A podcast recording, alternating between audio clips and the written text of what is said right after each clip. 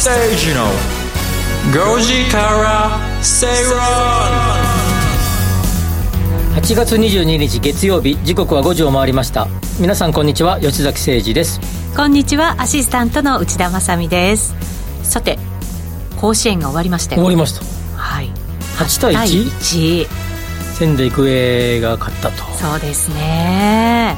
僕の携帯でなんかあの結構重要そうなニュースがあればピンって、うん、あのバイブがなるあのこう音が鳴る設定しててバイブと音が、はい、さっき鳴ってましたね。あ来ました、4時20分ぐらい。にうん。優勝ってことで、はい、東北勢としては初めての優勝。そうなんですよ。ね。ね。北海道のえー、チームチームというか高校は優勝しているけれども、うんうんうん、東北は初めてと知ってましたか、ね、私知らなかったです。ですね、うん、だって仙台育英なんかすごい強いチームってイメージがなんかあのあれ、ね、ヤクルトにいた何だっけ吉典とかもそうですよね、はい、そうですね。あとさ東北高校でダルビッシュとかもいたし。あそうですよ。花巻東は大谷翔平も、菊池雄星もいたし、うんなんか有名選手がいっぱい輩出されている東北エリアにもかかわらず優勝初めてなんですね、ね、いやすごく意外な感じしましたね。ね。なんか野球王国みたいなイメージがあるけどね、はい、そうじゃなかった。あそうそうあ優勝は初めてだったっていうことですよね。そうですね。だからやっぱり優勝するってすごく大変なことなんですね。そうですよね。ねあのー、今年の甲子園は、まあ、観客がすごく入ってたこともあって、まああのね、結構テレビで見ててもですね。コロナ禍においてねなかなかやっぱり観客入れることもできなくて、うんはい、なんかやらなかった年もありますね。そうですもんね、はい、なんかわっしょいわっしょいみたいな雰囲気がねなんかいいですよね。いいですよね。夏の風物詩って感じですよね。ちょっと今同じこと言っちゃった。よだれ出そうになりましたよ。だけど結構今年、まあ、この後取り上げるけど雨が多かったじゃないですか、はい、にもかかわらずなんか、えー、順延は確か 1, 1日だけということで、まあ、意外と天候にも恵まれと。順調にね。順調に、えー、進んでということみたいですけどね、よかったよかった。よかったですね、うん、本当に無事にできたっていうことがね、うん、やっぱり、ね、いろんななんかあのスポーツとかはあのいろんなこうなんていうかなイベントあの学生のイベントことが、はい。えー、コロナウイルス感染症が広がったことで中止だとか延期とかがなる中でね、うん、はい、こう今の、えー、高校3年生にとってはもう唯一1回だけの一生に1回の高校3年生ですからね。そうですよね、はい、ずっと頑張ってきてですもんね、はい、なんかあのなんかテレビでもこのなんかネットでも出てたけど大阪桐蔭のあの監督西谷監督、はい、あのちょっとお腹のポッコッと出たね、あの今一番、えー、通算勝率トップだったみたいですけどあの方が甲子園に行く行くことが目的じゃないと、はい、甲子園で活躍することが目的だとか言って、うん、そこで目立ったらプロに行けんだぞみたいなことを昨日テレビでもやってたけどその前にね浅村選手が浅村選手も大阪桐蔭ですよけど、はい、とかあの中村選手あの、うん、えー、おかわり君、うん。が大阪桐蔭時代にも、まあ、高校甲子園出てるんだけどその時にかけられた言葉が甲子園出ることを目標にするなと出ていたことを。その先でそこでどんだけ目立つかがプロでドラフト何位になるかの決め手になるんだから。野球人生まだまだその先があると、まあ、そこはゴールじゃないんだぞっていう話を一生懸命こう選手にこう鼓舞してたらしいですけどね。あその話を聞いて甲子園が目標の高校生と甲子園の先を目標にしている選手ではそれはなんかあのマインドが違うよねっていうふうになんかテレビでもたまたまネットニュースでも同じようなことが出てましたけど、なるほどなと思いましたね、そうですね、我々もラジオをすることだけが、することによって皆様にどんな思いを届けれるか、うん、皆さんがどう受け取っていただけるか、はい、そこを目標にしたいなっていうふうにそれを見ながら思ったんですけどね。そこに来ましたか。正論で使えばよかったこれ。言っちゃった先 今日の正論別の正論を用意してますけど。はいわかりました。楽しみにしております。最後までお聞きください、はい、もう正論出ちゃったんですねこれはあの違います。正論じゃないです。用意してますから別ネタを。わ、はい、かりました、はい、えー、さて月曜日ですがエコノミストの吉崎さんに景気経済動向を中心に解説いただく曜日です。投資力もぐっと上がる内容でお送りしていきたいと思います。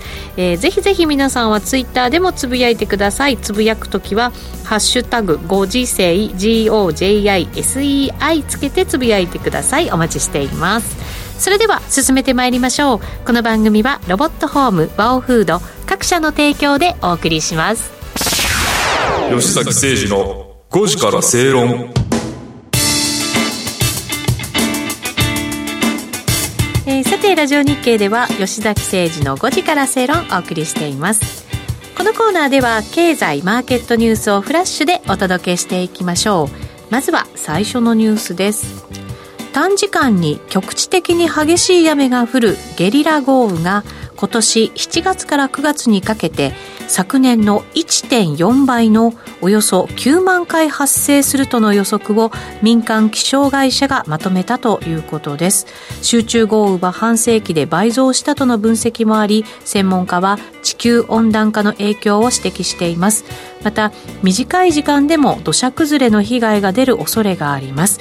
まだまだ警戒が必要なようです。なるほどね、あのえっと確か10の年までをもってつまり2010から2020年の10年間をもって平均気温とか平均なんちゃらが、はい、それ翌年からそれを利用するっていうことで、うん、確か2021年から平均うんちゃらかんちゃらが変わったわけですよね、はい、指標みたいなものがね、ねはい、なのでななんとなく、えー、感じてた平均よりも何例えば桜の開花が何日早いとかも、なるほどなるほど。なんか最近平均よりがうんちゃらかんたらと多いよねみたいな感じだったのが、まあ、去年ぐらいからそれが、まあ、ある程度是正されたっていうこともあるんだけどこのゲリラ豪雨に関しては近年やっぱり急激に増えたってこともあって、はい今の数字で昨年の1.4倍みたいな感じで、ね、これ、平年を上回るというような感じではなくて、もうなな何十年ぶりのなんとかみたいな、うん、しかもなんか、この地域だけじゃなくて、本当に広い地域で同じようなことが起きるっていう感じですよね、はい、そうですよね、特に西日本でこれまで多かった、はい。えー、あるいは、えー、多かったこともあ多かったですが、今年は比較的、北日本でも結構。いやえー、東北、ね、はい、東北とか北陸エリアでも結構厳しい災害が起こったりしてましたが、はい、えー、気象庁もいろんな、あのー、こう、なんていうかな、あの、気象衛星なんかを使いながらですね、あるいはあの富岳とかもそうですよね、活用しながら、はい、コンピューターですごいシミュレーションをしてですね、そのシミュレーションをもとにいろんな精度、あの予報精度を上げていくと、はい、いうことをされているようですよね。台風の予報円もちっちゃくなってきましたよね、以前に比べてね。確かにそうですね。ねはい、今、あの、ナウキャストっていうサイト、気象庁がやってる、雨雲のどれぐらい来るか、あの精度もものすごく上がってるみたいで、今、5分、10分のずれぐらいで、ここで雨が降りそうっていうの予測できるらしいですからね。あれ、結構見ちゃいますあれ、すごく僕も見ますね。そうですよね。ちなみに、ナウって打つと、あれ、ナウキャストって、多分、まあ、多くの方々が変換してるんでしょうけど、グーグルでナウって打つと、ナウ、ナウキャストっていう 予告が出てきますよね。そうですか。やっぱそれはものすごい使ってるんだろうなって。あの、今、僕なんか例えばどこどこの、えー、駅で、電車例えば降りた時に、はい、ぶわっと雨が降ってて傘を買おうか。タクシーすごい並んでることが多いんでそういう時って。わかります。あとあるいは駅から近所でタクシー乗るわけにもいかないんでそうするとちょっと待とうが傘を買おうか迷う時があってその時にナウキャストよく見るんですけど、はい、あ5分か10分待てば雨大丈夫だなっていうようにこう思ったりするんだけど、まあ、話戻すとで線状降水帯もその時に、はい、あの予報出るようになりましたよね。そうです。なんか警報みたいなやつが出るでしょ、はい、あれもああいう気象庁の、うん、そういう精度が上がったことによって出せるようになったっていうことみたいですね。まあえーみえー、気象庁がいろんな、えー、データを集めて、それをもちろん気象庁も出すし、民間の予報会社もどんどんそれを発表するようになり、まあ、そのことによって、えー、予報があの精度が上がってきてるんだけれども、まあ、今の、えー、日本だけじゃなくて、まあ、世界的にですね、まあ、いわゆる異常気象っていうか、いや熱波とかもすごいらしいですよね。よねまあ、そういうような状況が続いていることが、もうなんかいたちごっこのようにどんどん精度が上がるんだけど、はい、気象的には悪条件が重なってくると。で一方で、そうなってくると、例えば、えーと住まいの場所とか、ここは例えば崖の下の方に住んでいてですね、はい、土砂崩れが起こる可能性が高いとかですね。これ熱海でもありましたよね。ありました、まあ、ああいういわゆる盛り土と、えー、切り土と盛り土って言いますけどこう土を盛るところと土を切るところで山の崖はありますけども、うんはい、まあ、そういうところを気にする方々が増えたりとかですね、うん、もう今やですね、えー、異常気象なんていう感じではなくて、うん、もうそういうことが起こることを前提にえー、我々は過ごさなければいけないとそうですねいうような世の中になってきてると。で今こういうゲリラ豪雨とか起こって何かが被害が出た時のための保険とかもものすごく値段も上がってるようですしバリエーションもすごい増えてるみたいですね。なんか昔はねやっぱり地震とかすごい心配でしたけど、はいはいはいはい。今はこういう災害がどんどん増えてるっていうのは、ね、そうですよね。はい。やっぱり保険もやっぱり必要になってくるのかなと思ったりもしますよね。まあ、あのそういう排水の方もあの行行政を中心にですね一生懸命こうどこどこに溜め込むようにとか一気に流れないようにとかしてるようですけど、全くこう追いつかないっていうような状況みたいですね。インフラ整備って面でもちょっと視点変えないといけないのかもしれないですね。はい、そうすね、もう異常気象なんじゃなくてもそういうのが起こりうるもう状態にもあるっていうことですよね。うん、それがまたビジネスになるっていうこともそうですね。それはもちろんありますよね。うん、ことですね。はい、えー、それでは次です。アメリカ投資ファンドの間で未公開株投資の存在感が低下しているということです。ブラックストーンなど上場大手4社では運用資産に占める割合が2022年6月末時点で平均3割強まで下がりました。年初からの金利上昇や株安で未公開株の価値が目減りしているほか IPO 新規株式公開などの出口が狭まり新規投資を抑えたためだということです、うん。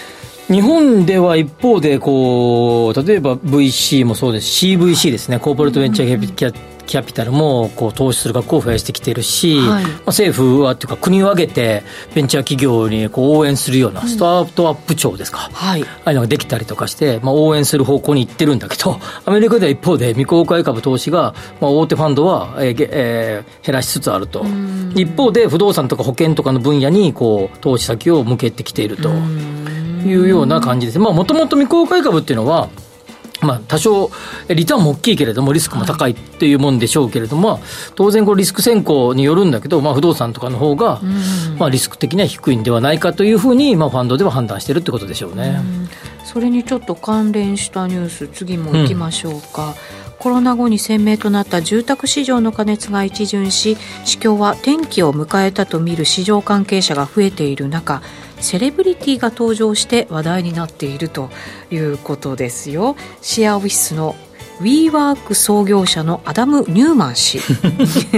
だそうですけれどもえっ、と住宅市場に注目しているということですけれどもね、うん、あのアメリカの不動産の話は後でも少しししますけども、はい、まあ、価格が、えー、これから下がるかもしれないみたいな雰囲気になってきているという中で、うんまあ、WeWork を創業した、まあ、どちらかというと、なんていうかな、新しい市場を作ったっていうかな、ビジネスを作った。はい。まあ、イノベーターのような、うえー、彼がですね、まあ、いろんなこと、なんでしたっけ？ななんか、なんか追い出されましたよね、確か、ウィーワークをね。はい、なんかありましたよね。前のリーダーシップはダメなんだみたいな感じで落印をされて、えー、経営手腕がね、問題だっていう。とかですよね。はい、追い出されて、彼が、えー、今は、えー、ファンドを新しく創設して、えー、アメリカの中の比較的まだまだ、えー、こう、そんなにこう盛り上がってないエリアの賃貸住宅に投資をしていると。すでに4000個所有していると、このファンドで。なんかとっても新しいものを生み出してた人が 従来の王道に戻ってきたっていう感じが、古典的投資ですよね。そうですよね。だからそこにでもチャンスがあるというふうに判断したってことなんですよね、うんうん、ということですよね、はい、で一つ日本でも徐々に増えてきているのがこの戸建て賃貸へのですね 投資っていうね。へえ、あ増えてるんですか？増えてる。日本でも徐々に広まりつつあるね。戸建ての賃貸？戸建てを賃貸にしてるっていうのが増えてきてるね。うん私なんかからしたらちょっと贅沢な賃貸な感じがしますけど。いやいやいやあの地方行くと結構ありますよ戸建て賃貸ってのは。空き家とかを活用するっていうことではなくて。なくてはい。二戸一の住宅とかね。でそういうのがまあ増えてきてるんだけどアメリカなんかで見てても、まあ、これこの会えっ、ー、と、えー、誰でしたっけ、えー、ウィーワークの創業者の、えー、アダム・ニューマンさん。アダム・ニューマンはい。まあまあ別に戸建てにこだわってるわけじゃなさそうですがただアメリカの不動、えー、賃貸住宅あ戸建てすごく多いですからねなんかあのニューヨーク、マンハッタンに立ってるああいうなんかトランプタワーみたいな、ああいう世界が多くなくて、アメリカの方々、その数多くのあの割合は、一戸建てに住むのがアメリカ人の。しかも確かに庭があってね、はい、っていうね。ですよね、えー、はい、ニューヨークだってニューヨーク州で見ればですね、えー、あのマンハッタンから少し出ればもう戸建てだらけじゃないですか、でもまだまだこれちょっと一巡したかっていうふうにも見えますけど高い中じゃないですか、うん、そこに動いてきたっていうのはさらにそれ値上がりしてるからっていうことしていくからっていう見通しの中なんですよね、はい、もう一つがですねやっぱり、えー、あのあれね、えー、リモートワークがもう定着化しそうだっていうことで、え都心部に住まなくてもいいんじゃ街中に住まなくてもいいんじゃないか、うん、あるいは、えー、なんていうかなその地方地方の州、はい、地方の州ってなんか日本語おかしいね。なんなんていうかな、あの まあその周辺ですよね。周辺の、はい、周辺の、ええ。ところに住んでも十分じゃないかということでその辺にある戸建ての賃貸住宅需要を狙っていくということだと思いますね。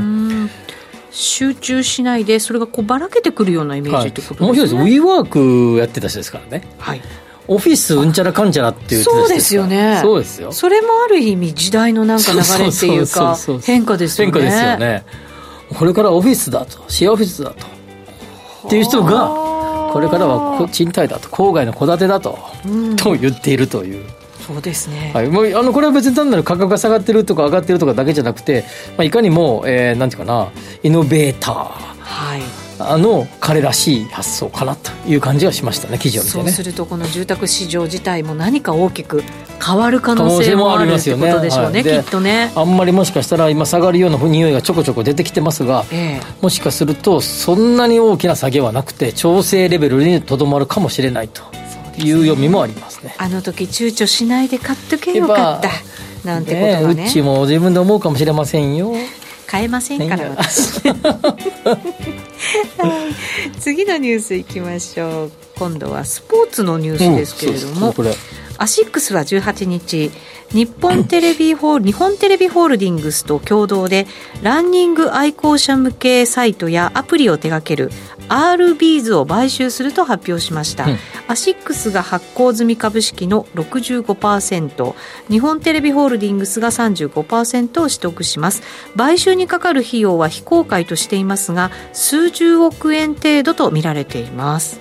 これはですね、はい、RBs って知ってる人は少ないかもしれませんが知らないんですよね。ランネットっていう有名なサイトがあってこのサイトを運営している会社です。ってことは知ってるんですね。僕知ってますよ。ランネットってもう、ね、めちゃくちゃ検索してます。マラソン大会とかここでネットで予約できるんですよ。350万人以上が登録している国内最大級のランニング情報サイト。はい。もうランって検索するとランネットってパッと出てきますから そうですか、はいえー、そんなに有名なもの。を、えー、日テレホールディングスが買うということです、アシックスとね、はい、アシックスと一緒になって、はい、アシックスはまあ靴売りたいんでしょうねと、えー、まあ、これは分かりやすい。日テレホールディングスなんでみたいな感じですよね。ね。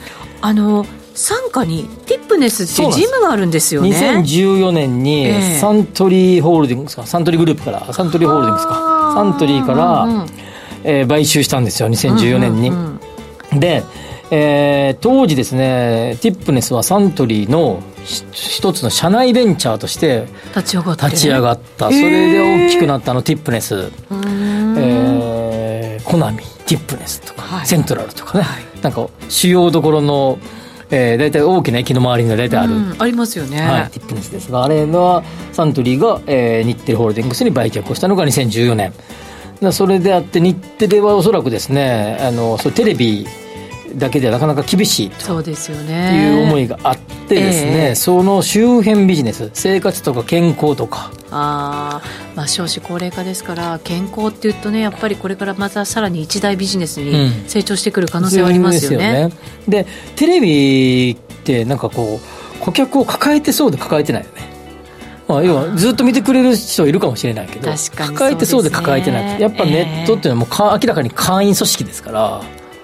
当然メルマガとかもランネットから僕も登録してるんで来ますけど、はい、そこにねいろんなものを載せていけばいろんなものが売れるし例えば番組とのタイアップ企画もできるし、だから不特定多数に発信するんじゃなくてより確実なところにっていう。なんか比較的分かりやすいこれおおついにランネットを買収かと思いましたね僕は記事を見た時に。そうなんですね。それぐらいすごいインパクトのあることなんですね、うん、そうですね。もうこれもうこれほぼ一択なん細かいこと知らないけど、えー、ほぼ一択だと思うんですよ。もうみんなハーフマラソンやフルマラソン走る人はみんなこれしょっちゅう見てると思いますよ。じゃあそこ通して何か物を売りたいってなるときは効果がやっぱり結構高いものがこれ、あと手数料も払うからね。あのそうなんですか。何百円かね予約すると、えー、有料なんですね。あのあれねあのランニング大会に募集するときに出場料が1万円ですっていうときに何千円多分ノーマルが取られてるんだと思いますよおそらく。はい。なるほどね着実なところからちゃんとお金を得られるような形でそうですそうですそうです。これ収益基盤をね変えていきたいという。やっぱりアシックスももう多分これでアシックスの会員組織もあるので、はい、それも相乗効果が狙えそうっていうことで、おなんかこれを正直僕数十億円って数十億円って実際いくらか分かんないけどいや結構トップ会社ですからね。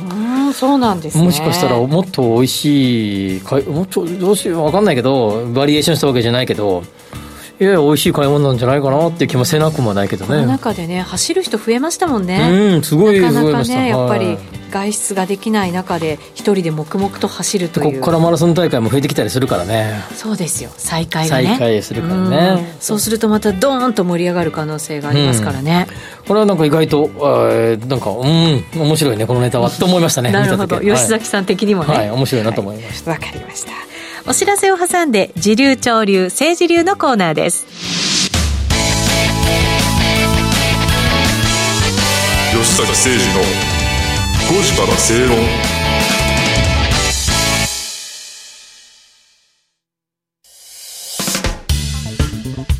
お聞きの放送はラジオ日経です。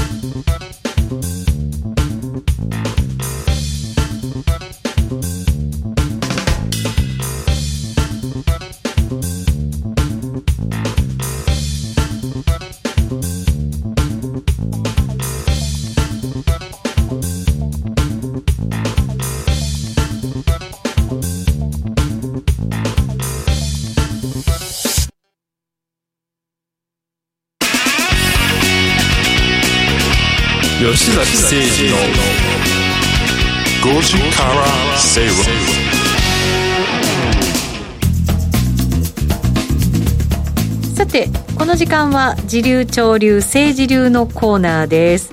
えー、いつもはですねニュースピックアップして解説していただくんですが今日はその前にメールをいただきました。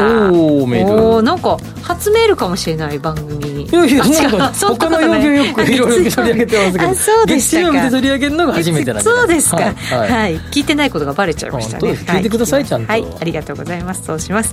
カルカンさんからいただきました、ありがとうございます。30代の男性公務員の方ですよ、えー、この番組の和気あいあいとした雰囲気が好きでいつも楽しく聞いています。ありがとうございます4月より転職をして投資スタイルを配当や優待を取るスタンスに変えている最中です。皆さんに質問ですが投資のスタンスを大きく変えたことがある。変えたとしたらどういったタイミングでしょうか？よろしかったらお聞かせいただければと思います。ということです。なるほどね。投資のスタンス。投資のスタンス。ありますか？変えたこと。まあ、僕はでもの普段の、えー、株個別銘柄と株式投資においては、はい基本的には長期保有で行こうと、うん、はい。まああのまあ、ラジオもそうですけどあの昼間も他の仕事いろいろな仕事してますから、まあ、そうですよね。えー、毎日毎日しょっちゅう見れないので、まあ、長期的に伸びそうなところを選んで投資をしていくっていうスタンスはあまり変えていないというところです一方で、えー、一番大きく変えたのは、えー、金利がすごく下がって、はい。えーとえー、ある程度どうかなと思い、金利がこれ以上、まあまあ、しばらく戻んないんだろうなと思ったときにですね、うん、その預金を、えー、J リートをはじめとした比較的配当狙いの長期安定的な配当系のやつに移した時が一番大きな変化だったかなと思いますね。なるほど。タイミング測るのってね、はい、なかなか難しいですけど、はい、より長期的な視点で考えないといけないですもんね。うん、あとあれやめましたよね。あのえー、えー、っと MMF 的なやつ。的な。的なやつ。あの外貨預金とかあのええの円建てでもあのあのそそれ系、なんていうかな、えあれはなんていうんだっけ、うん、そそっち系、はい、MMF 系。はい系ですね。はいもうもうほぼほぼ。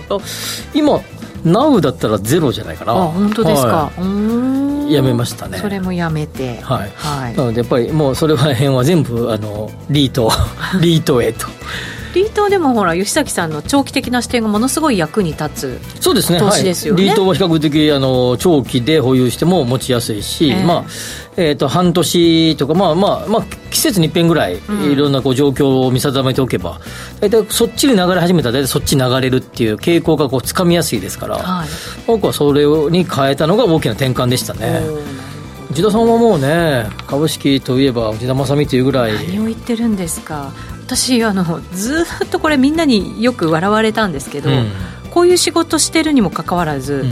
貯金メインだったんですよね。定期預金メインえーみたいな感じだったんですけど、ええ。実は、えーリーマンショック後の安値をつけた7000円を下回った時期ありました、うんうん。あの時期にそこから積み立てうんうんうんの投資信託を始めたんですよ、意外と今だ堅実やね。はい、そうです。女一人生きていくにはね、ええ堅実さも必要なんですよ。ええそう。で、そこからずっともう続けてるので、結構だから安いところでたくさん仕込んでるのが育ってくれまして何しろだって7000円下回った時に始めたんですから。それ大きいね。そうです。それは唯一、まあ、ええ。唯一って言っちゃうけどね、この仕事しててよかったなと。思う瞬間、はい、よかったなと思いますよ。ああとねこの仕事っていうことで言うと、はい。やっぱ20年に入ってからえーラジオ日経さんに出させていただくようになりました、まあ、それもテレビとかね、うちうちでもやってましたけどね、はいあのいろんな番組で、まあ、いろんな方と、えーおお会いするようになって、はい。い、ろんな方がや言っている、えーラジオ日経の番組聞くようになって、うん。まあ、ちょっとこの人のこの言い方自信あるんだろうなとか自信ないんだろうなとかってなんとなくこう普段のお付き合いするとなんとなく見えてくるじゃないですか。そうですか、はい。そうするとあ自信があこ この人の自信のありそうな雰囲気ってあっていうので、はい。結構あの、ラジオ日経の番組から情報を得て投資するようになる。あそれは大きな変化ですね。この数年のそれはありがたい話ですね。僕まあまあ聞いてるんで。あの、はい。ヘビーリスナー。ヘビーリスナーで。結構あの第二もよくかけっぱにしてますからそうですか。あのオフィスで。なるほど。ラニーいいですよ。ああれ いいですよ。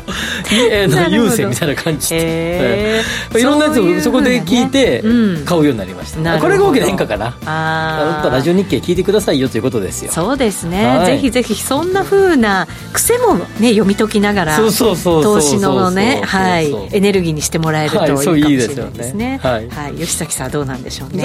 癖があるんでしょうか？ないんでしょうか？はい。それも聞いていただくとね分かるようになるかもしれません、個別銘柄の話を少ししてもいいけどね、はい、改めてねそうですね。たまにはそんな回もあってもいいかもしれないですね、不動産とか住宅建築建設系だったらうんペラペラ喋れますよ、そうですよ。個別銘柄、うん。はい。確かに。そうですね。そういうのってなかなか分かりにくかったりするのでね、え。はいプロに教わるっていうのはいいですね、さあ行きましょう。行きましょうよ。そうですそうです。時間半分以上使いましたよこれはい。今日はですね夏祭りほら吉崎さんもこの番組でよく夏祭りやった方がいいよって言ったりするじゃないですか。その経済効果についての記事がありました、うん。日経書いてましたね。そうなんですよ、はい東北6県の各地で 今年は夏祭りが開催されました、うん新型コロナウイルス禍で3年ぶりの開催にこぎつけたお祭りも結構多かったということですがうん。その経済効果がなんと6件合計で370億円に上ったということです。すごいですね。素晴らしいですね。素晴らしいですね。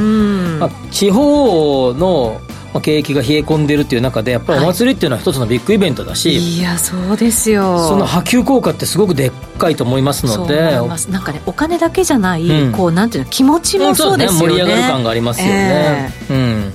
まあ、どこまでを見るかっていうこと、まあ、分かりやすく言うとちそのエリアにうん。訪れた方、そうですよね。サービス業。うん。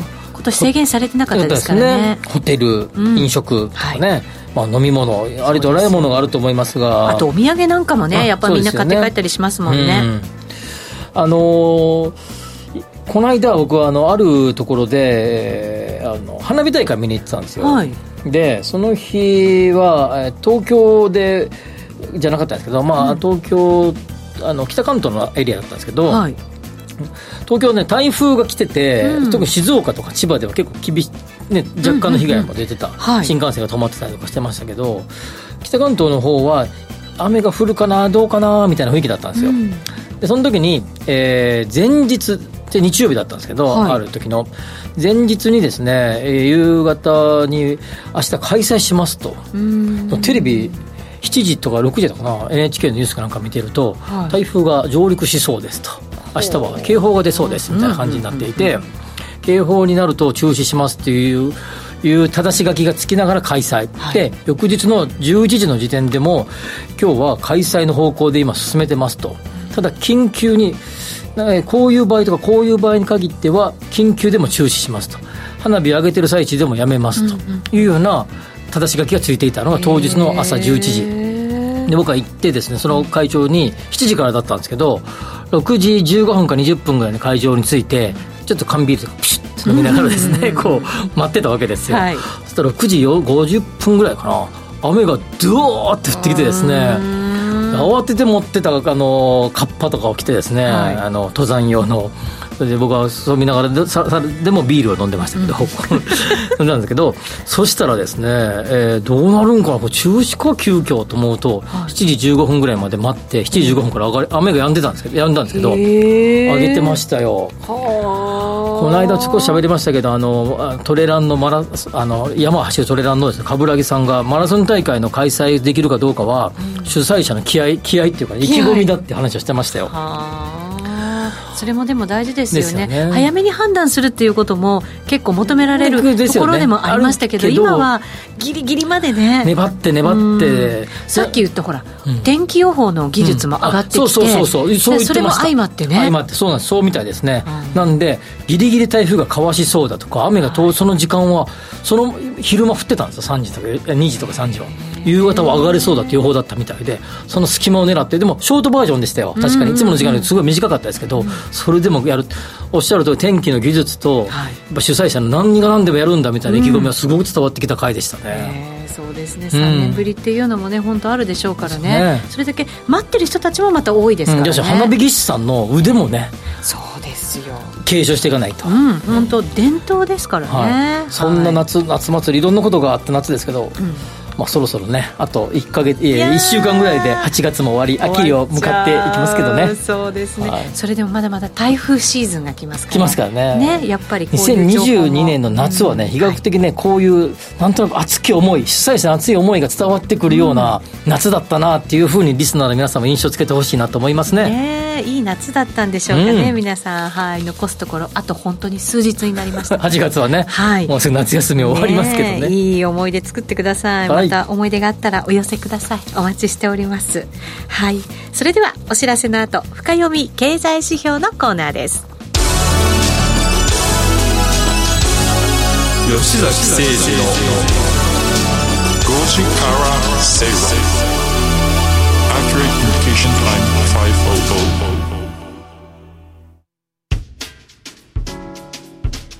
500お聞きの放送はラジオ日経です。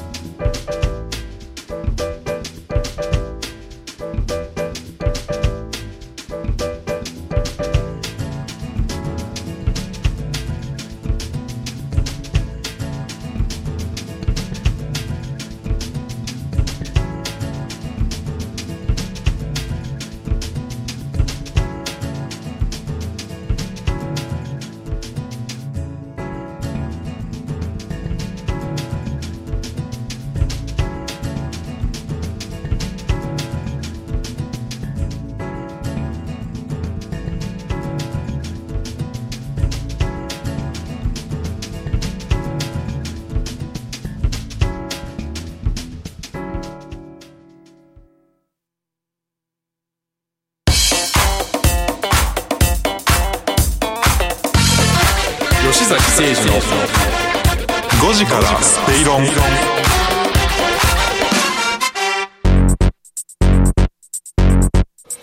さてラジオ日経では吉崎誠二の5時から正論をお送りしています。この時間は深読み経済指標のコーナーです。今日は先進国の住宅価格高止まりということでニュース取り上げていきたいとそうですね、これ日経で、何曜日だったかな、けえなんか週末でしたね。はい出てましたねそうですね。出てました。ちょっと紹介しますか、住宅価格の高騰が歴史的な水準に達しています。投機の過熱や資源高を背景に先進国の住宅価格の伸び率は2022年13月期に、えー前年同期に比べ15%を記録したということです、うんいろんな背景がありますけどアメリカではこの13月で約2割、2割。イギリスでは10%ぐらい。日本も10%ぐらい。はい。この13月で上がってきてると。でやっぱりその要因は、えー一つは投機、まあ、投投資投機とは投資、まあね。投資マネーが入ってきてるっていうことです、ね。儲かりそうだと思ったらそれは流れますよね。上がりますよね。お金が上がりそうだというはい。日本の不動産においてもまあ海外のお金もかなり入ってきてる。特にビルとか入ってきてるということです、さっきのやつでもありましたけど、はい。えーなんだっけあの、えーウィウィーワークの創業者の方がっていうのもあったしはい。未公開株から、ええ。ーアメリカの大手ファンドが未公開株から不動産流れてるっていうのもあったし、えはい。アメリカでは2割ぐらい上がってきているというような状況になっていると、うん。一方で原材料費の上がアップっていうのもあって、はい2021年のえー前半5月ぐらい、えーからか21年の秋ぐらいまですんごく言われたのがウッドショックっていう言葉が、はい。えー叫ばれましたけどね。はい。まあ、一時的に、えー住宅などの、えー建築が止まっていたこともあってそれが一気に、えー動き出したペントアップ需要ですね、はい。あれがなんか今回のいろんな物価高のなんかこう一番最初のところなんかね。引き金っぽかったですね。トリガーな感じがしましたよね。え。まあ、それもあって、まあ、そもそも高くなりつつあった原材料費的に、はい。まあ、そこに投資マネーも入ってきている。で一方でそういうふうに流れてくるとさっきの話で不動産の特性として上がり上がっていくと俺も俺も俺もみたいな。私も私もみたいなノリが入ってえなるほど。おえー金がお金を巻き込みながら、そうですね、上がってはい。いく感じになりますので、ええまあ、そういう意味では読みやすい。そこにあるんだけど一方で、まあ、過剰に上がりやすいっていうのもあると、うまんあ、そんな中で、えーまあ、何度もお話をここでもしましたが、えー FRB が金利を上げることで、えーアメリカの不動産の流通量あ住宅の流通量が止まりつつある、はい。これは2つあって1つが金利が上がってきてるから。もう1つは、えー住宅価格が、まあ、高すぎるよねという水準に来ているから。という2つで、まあ、ちょっと勢いが陰りが見え始めてきているはい。ということですよね。うんでえーっと朝の番組でも少し喋りましたけど、えー NAHB 住宅市場指数8月分に発表された分ですね。15日に発表された分ですが、えー50ポイント、まあ、節目の50ポイントを下回る49ポイント。これアンケート調査っていうか、まあ、あのインタビュー調査なんで、えー不動産、えーごめんなさい住宅業界住宅販売会社建住宅建築業者などに聞いて最近調子どう半年後の調子どうですか？と。どんな感じになりそうですかね？と聞くと、まあ、50ポイント下回ってるってことなんで、はい。まあえーとまあ、単純ではそんなことはありませんが、まあ、単純な話ですると半分以上の方が、えーちょっとこの先はもう一つじゃないですか？と答えてるということですよね。なるほど、うん。で中古流通の数も、えー市場予測を下回る数字がずっと出続けている、ということで、まあ、予想以上にえーブレーキがかかってきているとはい。いうような感じになっていると。いうことです。ただ一方でアメリカのケーシラ指数なんか見ていくと住宅価格指数なんか見ると5月分は20%以上上昇してるんだけど4月の上昇よりがちょっとだけほんのわずかのパーセントですけど、まあ、上昇幅が縮まった。縮まってるもうわずかですよ、な本当何パーセントですよ。0. 何パーセントの額で縮まった、ということなのでもしかすると上昇カーブはこれ以上急角ではならないんじゃないか。でそし緩やかな緩やかな。で、そして、えー流通量が止まってきてるのでもしかすると下がるかもしれないねっていうような気配になってきてると。いうのが今の状況だということですね、ただねローン金利なんか上がったとしても、うん。これさっきみたいにいろんな投資家がね、不動産に注目してるってなると、なかなかやっぱりちょっと下げにくいのかなっていうふうな感じがしちゃいますよね。そうですね、えでこれ結構ここから先が重要で、ええアメリカの住宅価格は上がっってくると、住宅価格に遅れて賃料が上がるわけですね、これはもう、あのもうもうずっとしたルールですけど、そうですね。価格が住宅価格が上がると、賃料が上がります、おはい。賃料は遅効性と言いますが、まあ、ざくっと1年から2年遅れて上がります、はい。日本では大体2年ぐらいで上がってきます。はい。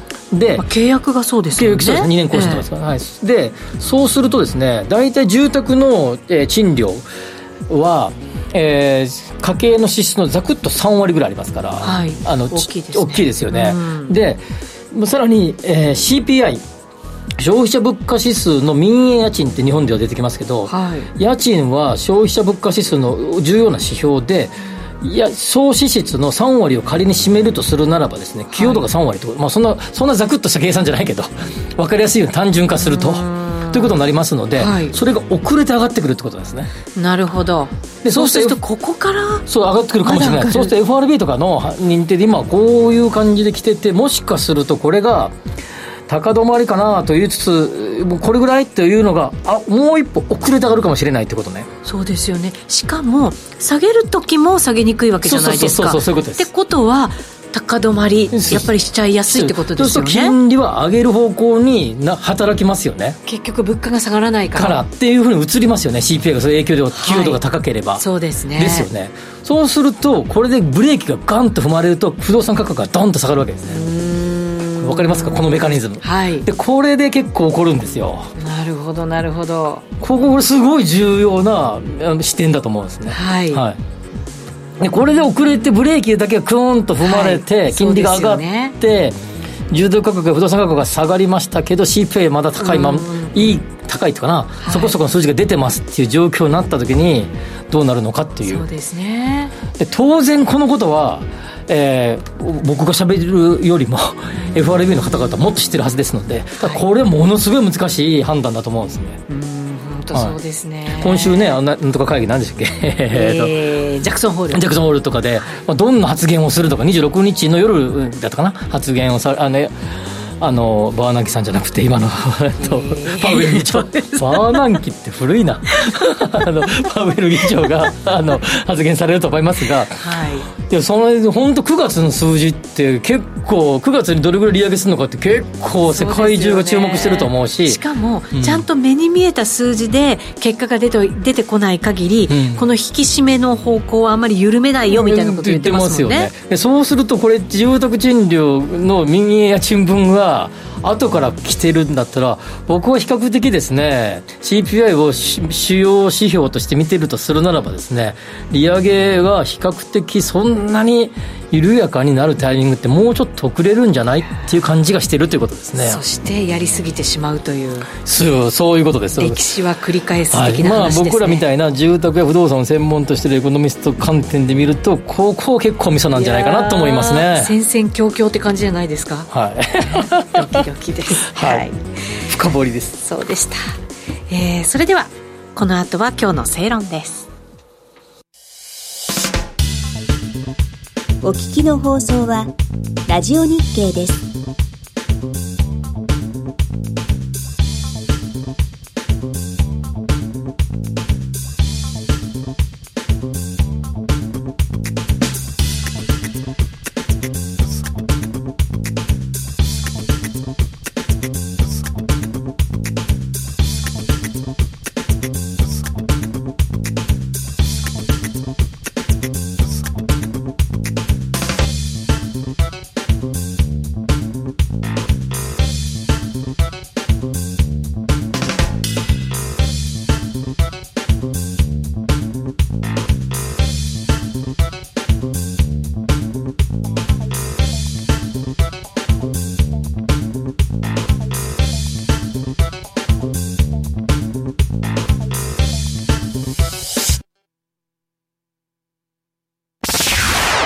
崎誠二の5時から正論それでは今日の正論です。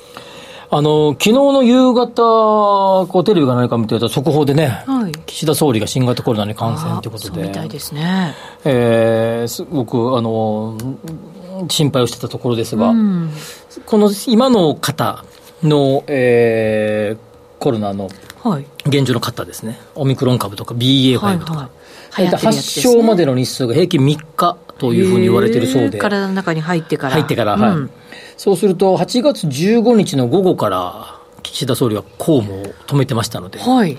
そうすると18日、今日、えー昨日21日ですから、それ以降に、ということで、まあそういうことを、で、あの、休みの期間中じゃないっていうことで、ゴルフ行ってたからじゃない。ゴルフ行く話ね、ここでしたけど、っていうことを言われてるような、えー結構そういう、あの、叩かれてるような SNS では、記事を見たりしましたね。あそうですか。おそらくですね、おそらくですよ、わからないですけど、日本で最も新型コロナウイルスのことを気をつけていた、ん。なっちゃいけないと気をつけていた一人じゃないかなと、いっぱいいると思いますよ。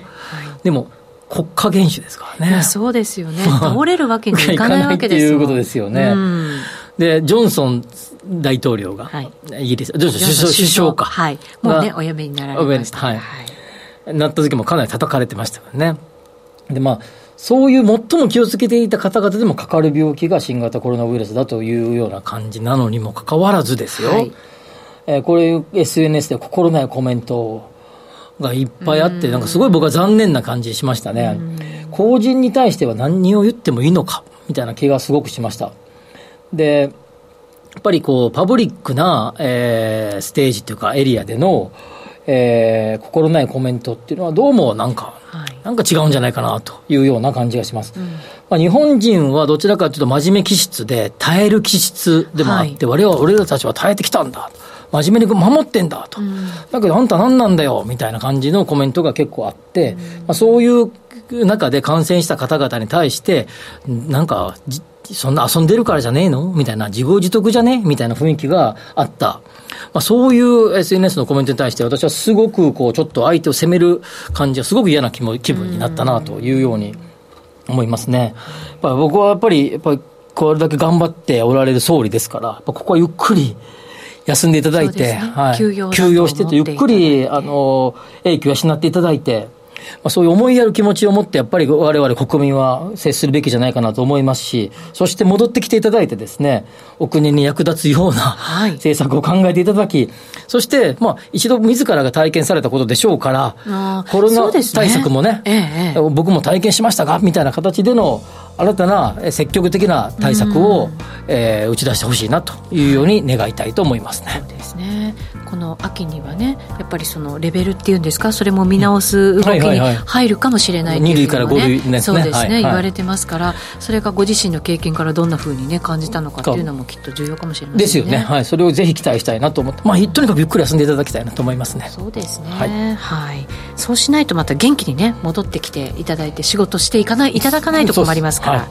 はいえー今日はコメントもたくさんいただきましたよ。ありがとうございます。アルタンさんから日テレはジムもそうだけど漫画機器を買ったり多角化急いでる印象あるんですよね。そうですね。ということですね、はいえーそして構造さんから戸建て住宅は空室リスクはワンルームのマンアパートよりも少ないと思います。特に地方では、うん。おっしゃる通りだと思いますね。そうなんですね。そうよはい。はい。ただまあ出た家賃のことが出た時になかなかあれですけどリスクは比較的少ないと思いますね。うんそうなんですね。相対的に見ればね。ね、いろいろあるんですね。最近はファミリー向けタイプの賃貸アパートも増えてきた気がしています。そうですね。その通りですね。ははい。い。ました。ありがとうございます。